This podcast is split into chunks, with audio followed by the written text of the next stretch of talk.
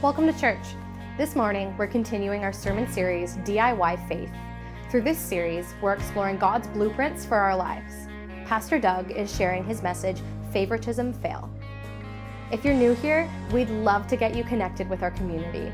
You can message us on Facebook, Instagram, or by simply texting hello to 587 323 1199 and we'll respond right back. Check out our bulletin if you want to see what's happening here at Calvary. On it, you can find information about the ministries and events coming up that we would love for you to be a part of. This morning is a family service, and we've got activities for the kids at the doors. If you fill out the activity sheet and hand it in at the end of the service, there will be a special treat for you. We also have two baptisms and some child dedications this morning that we'd love for you to celebrate with us. We're so glad you could join us today.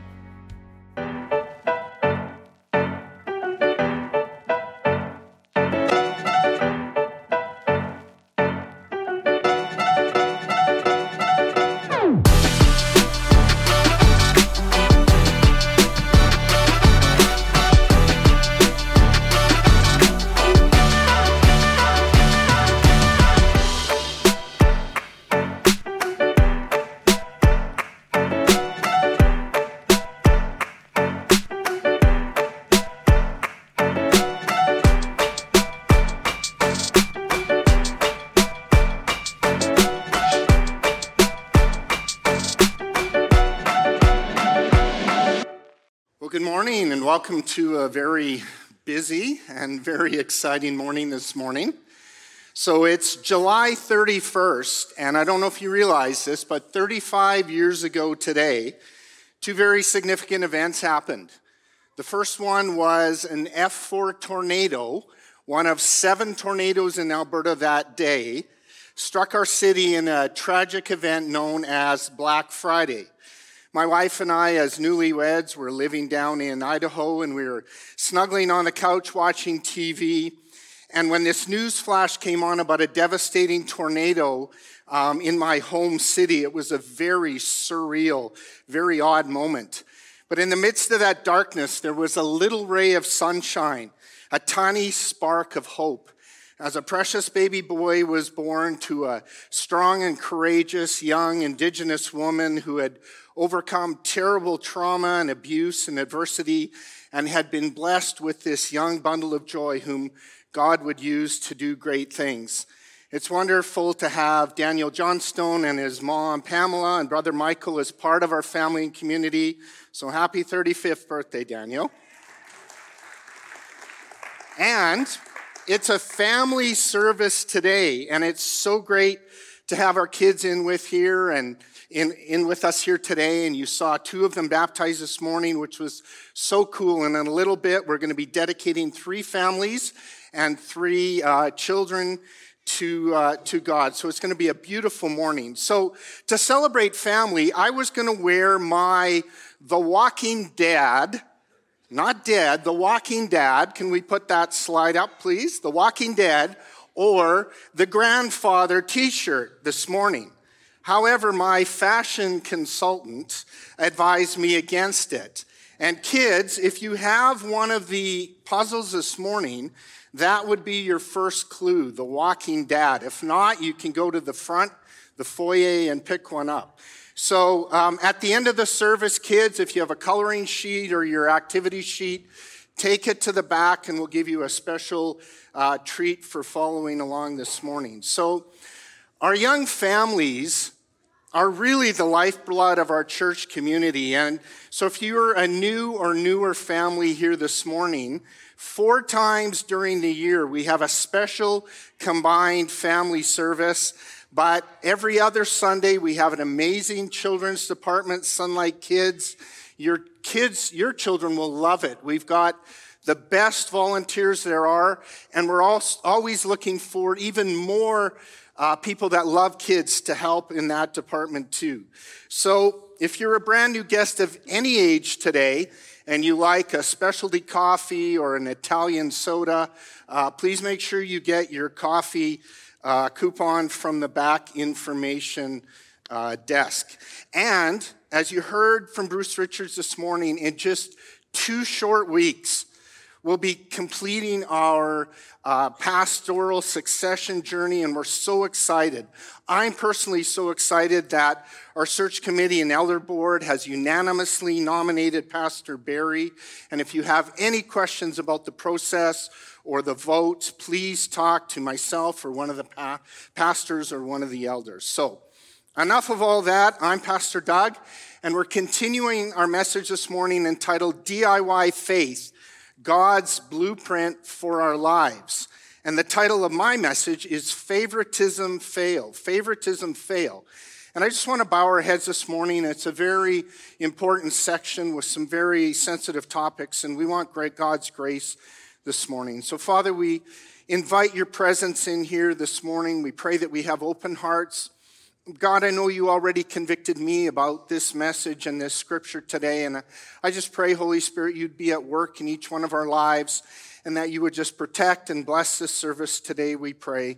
In Jesus' name, amen. So, drip, drip, drip, drip. It just wouldn't stop. I checked the toilet. I checked the sink. I checked the trap. And yet the water continued to run down from the main floor half bathroom along the black sewer pipe and form a puddle in the bottom of my utility room. It didn't happen when I flushed the toilet. It only happened when the sink was used. So I'm no plumber, but logic dictated that if I could only see up through the subfloor into the wall behind the sink, that I could try and find the source of the leak. So I drilled a pilot hole and then I got my jigsaw and inserted it, but it was too tight a space. And I tried a little handsaw, but it was just way too much work. So I only had one option. I required more power.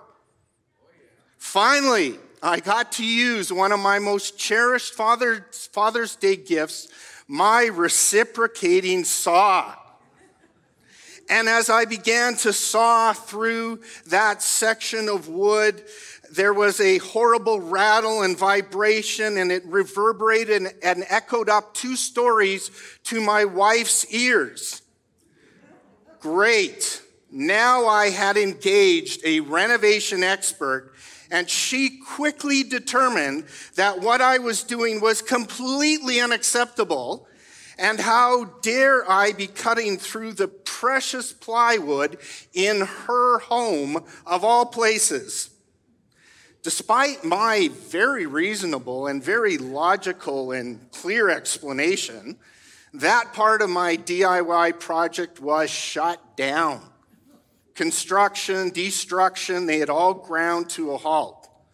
So I saved the precious plywood and instead I disconnected the sink and pulled the cabinet away and didn't see any trace of stray water. So it must be, as I suspected, behind the wall. So I cut away a large chunk of drywall, and sure enough, I was confronted with the leaky pipe. Now I had PVC and ABS and gray pipe and black pipe, and how was I going to cut them and replace them? If only I had a DIY plumbing manual to consult or a plumber to ask advice. Oh, wait, I did. The millions of other DIY experts were out there. So I turned to the wisdom of the hive, the knowledge of the masses, and yes, I looked it up on YouTube.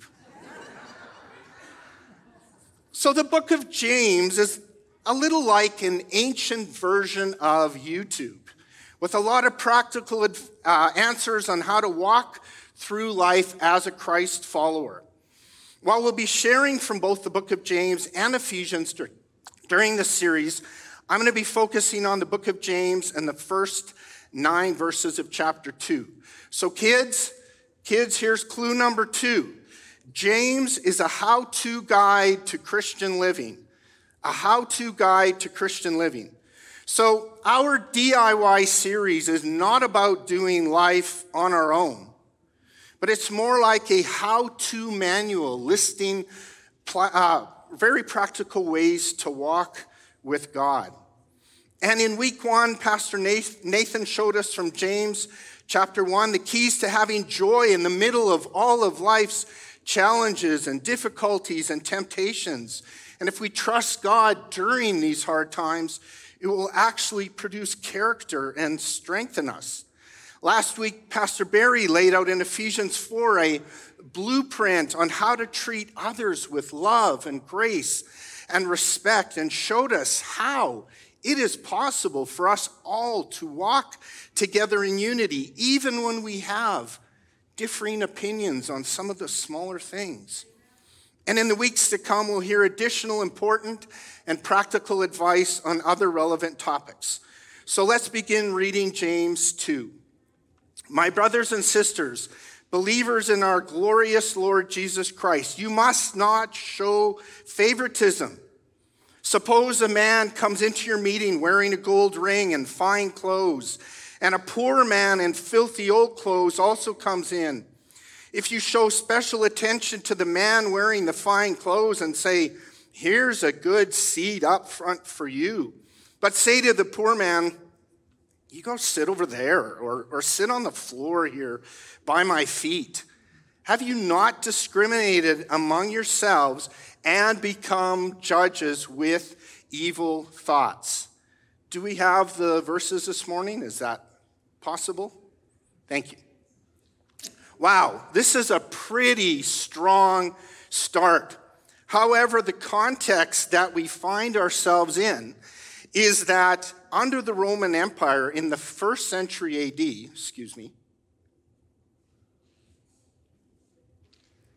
society functioned in extremely polarized conditions among Christians and non Christians.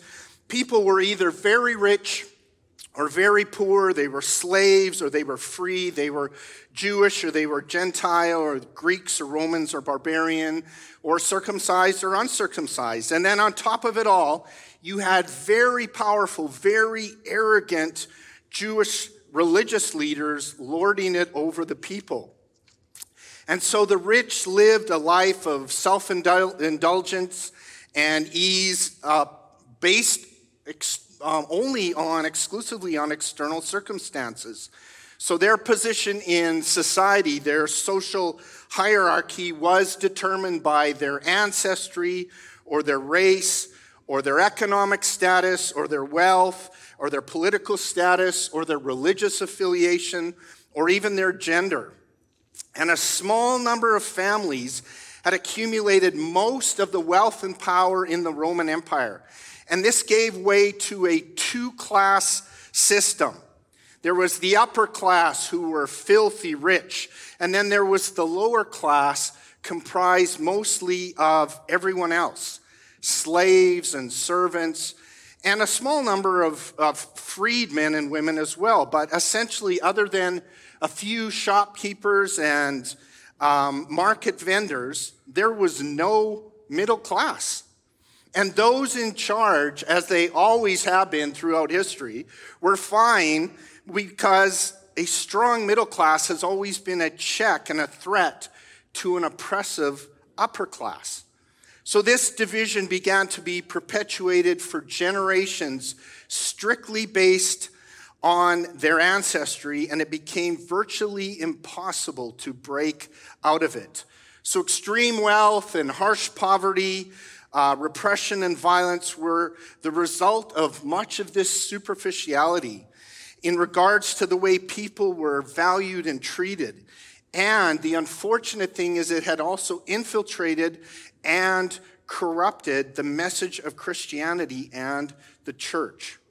So, James, he was also known as James the Just, which is very interesting because he stood up for those who had been mistreated by the rich and by the powerful. And he brings this problem to the attention of Christ followers, and he wants to take them back to the message of Jesus, back to the fact that Jesus came to earth and the gospel and the good news for was that it was available for every single person, no matter what. Everyone was equally loved by God.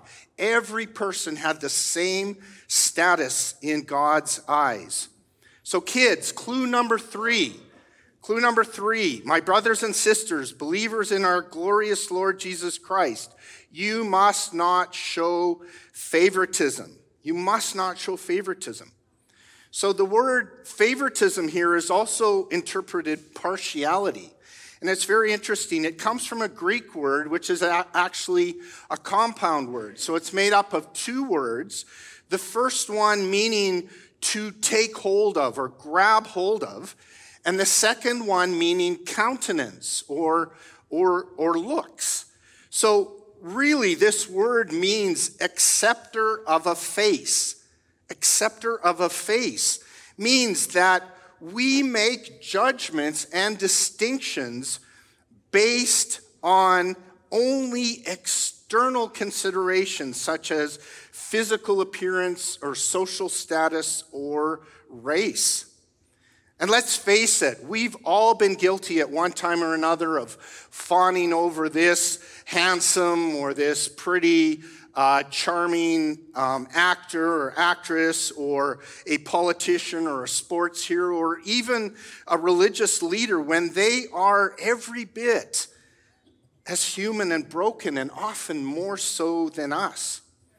So in 1 Samuel 16, it tells us that God doesn't look at what people see. People judge by what's on the outside, but the Lord looks at the heart. Kids, that's clue number four. The Lord looks at the heart. God looks at character. God looks at what really counts in life. John Maxwell says it's true that charisma can make a person stand out for a moment, but character sets a person apart for a lifetime. Think about if you were camping on a cold summer evening, a cool summer evening, and you wanted to keep warm and you lit a sparkler. How well a job would that do? It would look pretty, it would look amazing for about 20 seconds, and then it would be gone.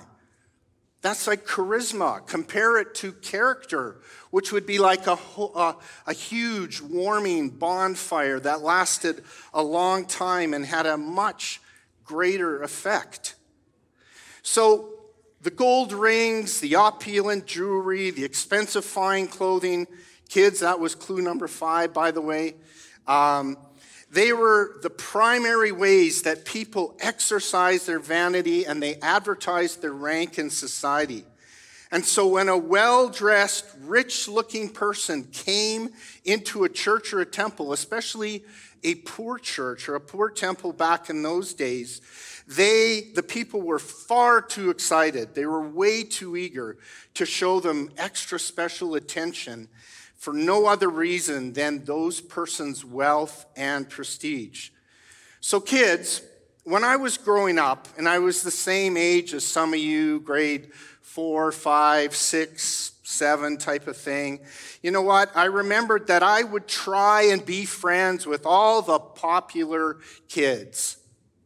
And there was this one kid that when we bought, brought peanut butter sandwiches for lunch, he bought ribs and cheesecake and all this stuff. And I thought, that kid is so cool. Or I would hang around the kids that had the best hockey cards we didn't have Pokemon cards in those days, or even if the kids were unpopular, but they had a trampoline, or they had a swimming pool, or they had a video game, either a handheld one, or they had a console, which I didn't have, like a Sega or Nintendo. And it was really quite embarrassing. Suddenly, I was their best friend, and I would walk home from school with them, or I would call them and say, hey, you know, how is it going? And, and really, all I wanted was to be able to get to what they had. So I only showed them favors so I could go play their video games or, or jump on their trampolines. And it was really quite embarrassing. But fortunately, as I grew older and, and later, even in, in junior high, I began to see those kids who were picked on, those kids who weren't like everyone else, who were unpopular, and other kids were mean to them, and I began to befriend them and I began to stand up for them. So, why must we not show bias or partiality or favoritism? Why must we not discriminate against others on any basis? Because, number one, we represent. We represent. So, James purposely uses the verse, the, uses the term glorious Lord Jesus Christ in verse 1 to contradict the true glory of Jesus versus the fake glory and attention that many people were giving to the wealthy and the powerful and the famous. In 1984, there was a one hit wonder with the chorus that said, I always feel like somebody's watching me. Modern day surveillance aside, we are being watched because we represent Jesus Christ on this earth.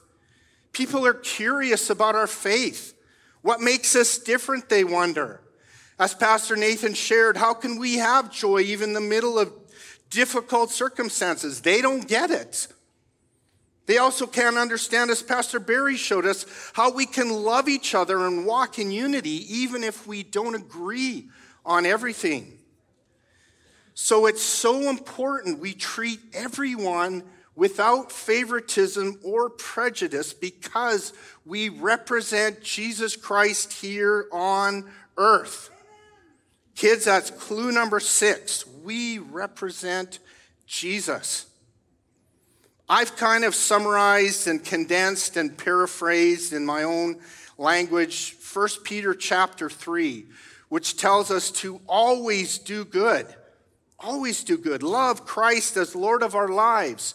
Keep a clear conscience. And when people see, when they see the good way we live, treating others with respect and not preferring others, as they see the way we live as followers of Jesus, be ready to speak up and tell them why you're living the way you do. Because we represent. Kids, that was clue number seven. Be ready to speak up. The second reason we must not show bias or partiality or favoritism or discrimination against others is that it compromises us.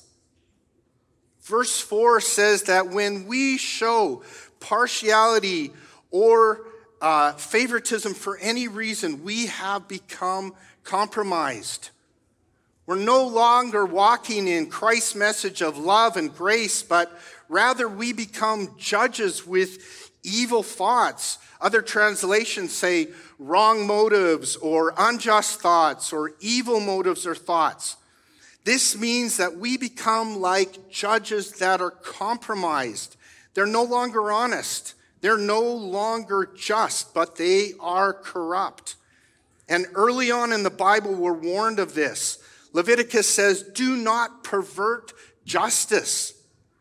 Do not show partiality to the poor or favoritism to the great, but judge your neighbor fairly. Kids, that was clue number eight. Judge your neighbor fairly.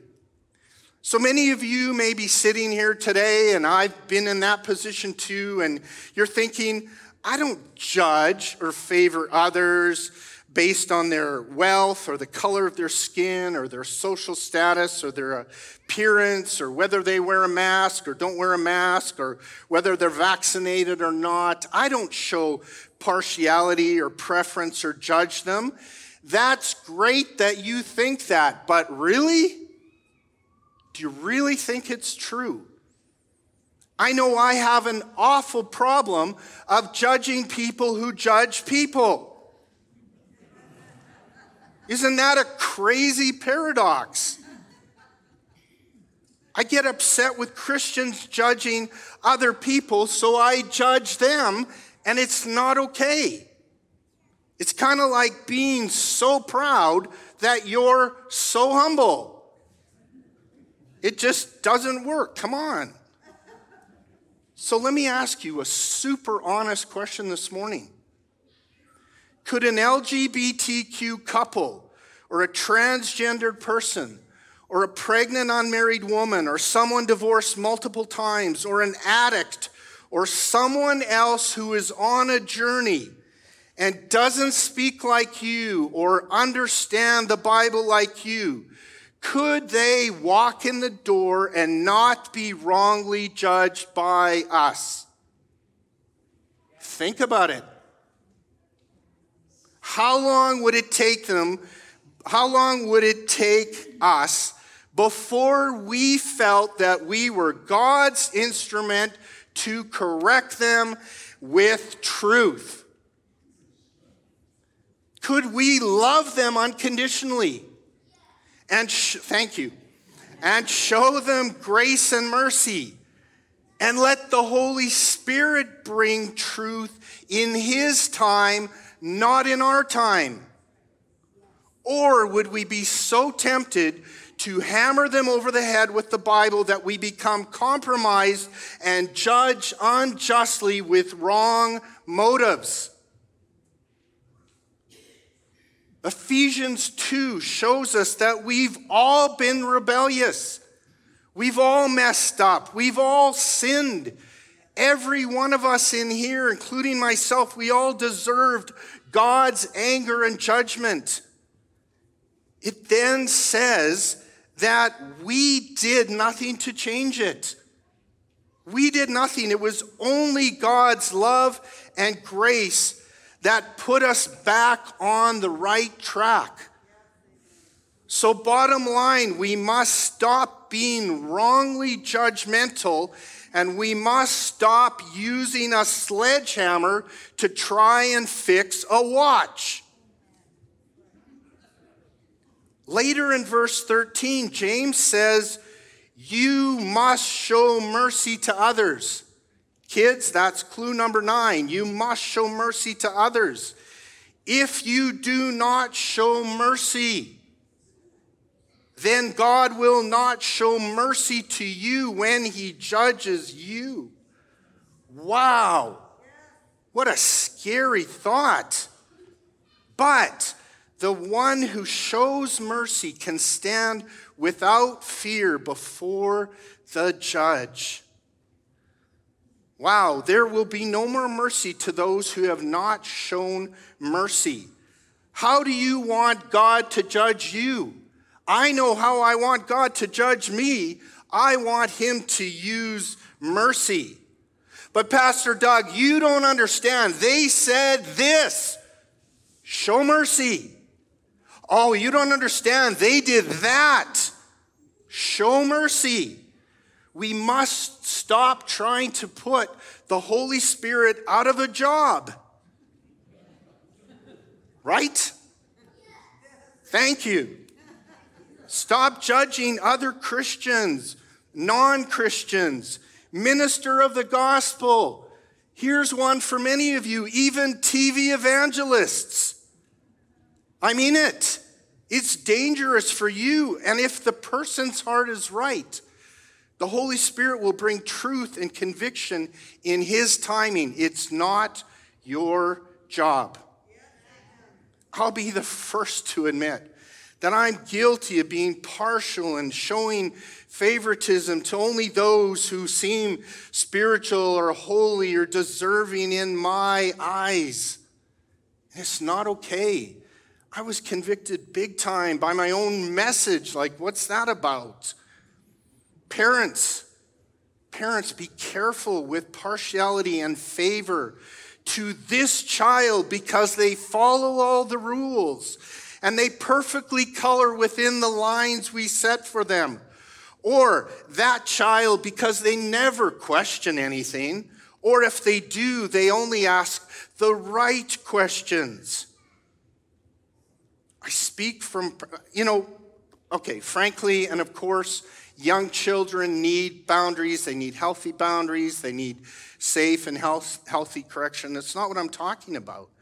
I speak from personal experience that when I put truth and judgment with one of my adult children ahead of love and grace, I was compromised and judged with wrong motives and unjust thoughts, and it almost destroyed them and destroyed the relationship. Fortunately, Pastor OJ came to my rescue, letting me know that love and grace will always keep a relationship open. Let's keep reading.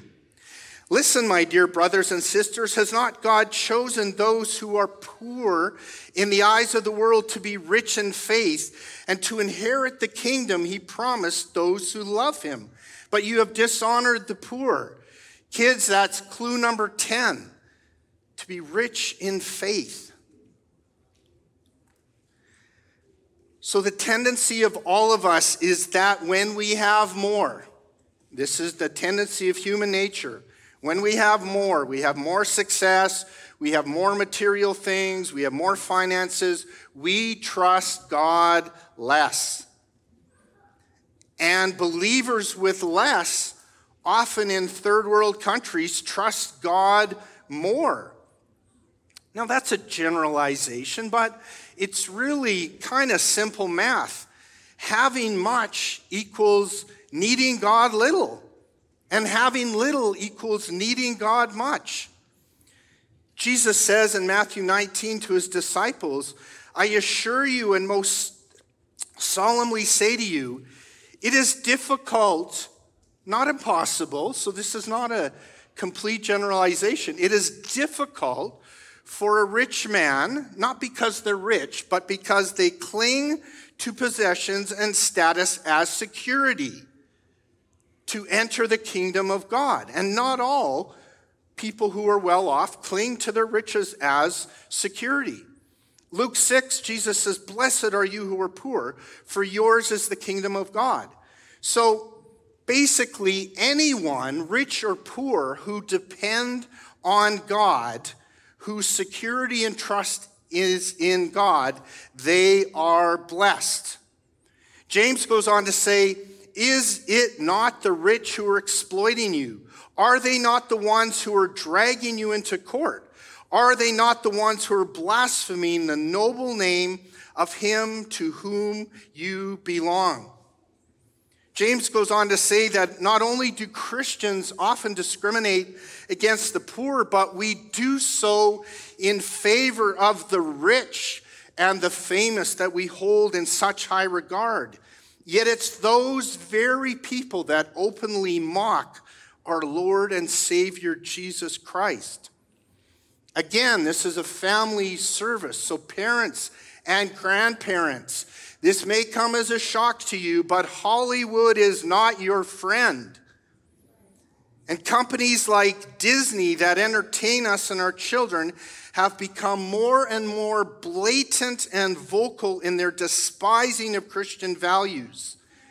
And we're going to have to become increasingly discerning in these areas.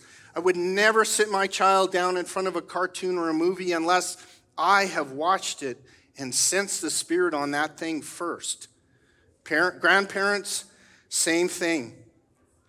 Children, clue number 11 it says, if you really keep the royal law found in Scripture, love your neighbor as yourself, you are doing right. But if you show favoritism, you, wow, you sin and are convicted by the law as lawbreakers. The commandment to love one's neighbor as oneself is described as the royal law because it's the supreme, the most important commandment, which all other laws are underneath and which governs all other laws in regarding human relationships. It is the summary of all such rules. Jesus says in Matthew 22, love the Lord your God with all your heart, all your soul, and all your mind. This is the first and most important command. And the second command is like the first love your neighbor. At, love your neighbor the same as you love yourself. All of the law and the writings of the prophets take their meaning from these two commands. So, the right course of action is to love and care for and show mercy to everyone because of the message of the gospel and what Jesus has commanded us to do.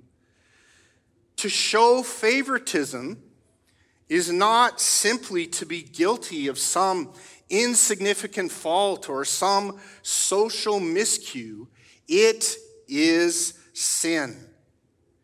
James is saying here that we are to treat other people the way you wish you were treated, completely regardless of status and appearance. That's how we're to love other people. Favoritism, discrimination, and their horrible offspring of racism and so on are wrong. They're sin and they fail every time. Kids, pay attention, clue number 12. Okay? Over a hundred years ago, the mighty Titanic, the unsinkable Titanic, hit an iceberg with over 2,200 people aboard. We're all familiar with, the, with that tragedy, but the story that few people know is that when they were trying to determine who survived and who had perished, and they were very obviously technologically and communicationally challenged in those days, they set up a very basic system, a very simple system. So, this massive chalkboard was set up in a shipping warehouse in Liverpool, England, where many of the crew were from. And it was divided into two categories lost or saved. Each person who survived and was accounted for was listed under the saved heading. And each one who perished and couldn't be tracked down was listed under the lost heading. It didn't matter your riches. It didn't matter your race. It didn't matter your social status. When all was said and done, you were either lost or saved.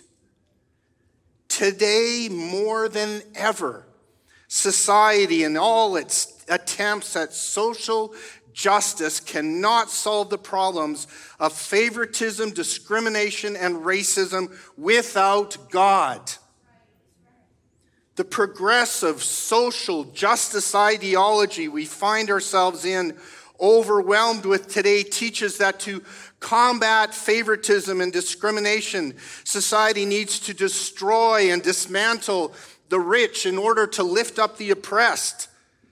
However, the Word of God says that not showing partiality or favoritism is the standard, meaning that no person is to be exalted or torn down because of their race or status. These things are completely irrelevant in God's kingdom.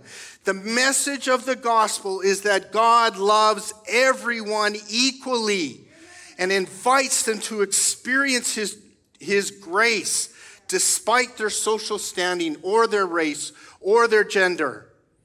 The pure message of the gospel of Jesus is only based on the fact that we are all created in the image of likeness of God, and therefore we are of priceless worth. You are of priceless worth to God this morning. Dr. Martin Luther King challenged a society that favored skin color and race over the message of the gospel. He also strongly challenged the church and Christians that had fallen into favoritism and partiality, even racism. He challenged them to go back and uphold the values of Jesus and the good news. Dr. King said, at the center of the Christian faith is the affirmation that there is a God in the universe who is the ground and essence of reality, all reality, a being of infinite love and boundless power. God is the creator, sustainer, and conserver of values. And Christianity sets forth a system of absolute moral values and affirms that God has placed within the very structure of this universe certain moral principles that are fixed and immutable. These moral principles are based on the message of Jesus Christ. Christianity, in its intended, in its intended, true, and pure form, not the contaminated version that judges everyone. But the message of Jesus in its pure form levels the playing field for all. When Jesus came to earth, he modeled the perfect love for every person. Think about it. Even those that society despised and considered worthless, Jesus loved and lifted them up. Today, the message is that God doesn't play favorites. If you're here this morning or you're watching online, you are loved by God no matter who you are, no matter what you've done, no matter what's been done to you, no matter what's been spoken over you. God welcomes you with open arms this morning. This corrupt cancel culture of today measures your worth by how many times you've and how badly you've fallen and failed. Jesus says, I love you, and I don't measure your value by how you fail, but instead I'm here to help you get back up each and every time. The famous children's song goes like this Jesus loves the little children, all the children of the world. Red and yellow, black and white, they are precious in his sight. It reminds me of this beautiful picture of heaven where everyone is completely equal. Revelation says, After this I looked, and there before me was a great multitude that no one could count from every nation, tribe, people, and language standing before the throne and before the Lamb. Kids, that was clue number 13 from every nation. And we'll close with this this morning. Colossians 3 says, In this new life, it doesn't matter if you are a Jew or a Gentile, circumcised or uncircumcised, barbaric, uncivilized, slave or free. Christ is all that matters, and he lives in all of us. Amen? Amen. Let's stand together and close in prayer. Father, this morning, we realize that there's, there are many people here, Father, who have, God, experienced discrimination, have experienced mistreatment, have been judged harshly by others, Christians judging Christians. Father, we are so guilty of that. And God, many have had lies spoken of them saying, You're not good enough, you're not okay. I don't love you or favor you because you are, are this way or that way. But Jesus, this morning, you accept each and every one of us completely equal. We can't do anything to love you more, and we can't do anything to love you less. So, Father, come into our hearts, fix the hurt, fix the pain, fix the brokenness. If we have unforgiveness, help us to forgive others, we pray. And God, help us to never judge someone else harshly, Father. Help us to walk in grace and forgiveness and love, we pray. And if anyone is here today and you've said, wow, this was like new concepts to me, I've never heard of the love of God. I never heard that, love, that God loved me and cared for me unconditionally. And maybe you came from a harsh background where people spoke horrible things over you or mistreated you, and God says, Come this morning. Come into my presence. Come to know me. I love you unconditionally. I created you. I have an amazing plan for your life. And if you've never asked God into your life, into your world, into your heart, it's pretty simple. It's like asking a friend to come into your life. It's a free gift, and yes, it'll cost you everything. It'll cost you your life, but you will be walking with the creator of the universe. And so, if you've never prayed this prayer, I'm going to pray a simple prayer, and you can pray along with me. Jesus, thank you that you love me unconditionally. You forgive me completely. I invite you into my life, into my world. Forgive me for my sins. Forgive me for doing things my own way. I'm sorry. I want a brand new start. So come into my heart, come into my life this day, I pray. In Jesus' name, amen. Thanks for joining us. If you need anything, don't hesitate to contact us. You can find more information on our website, Facebook, or on YouTube and Instagram. We'll see you again soon.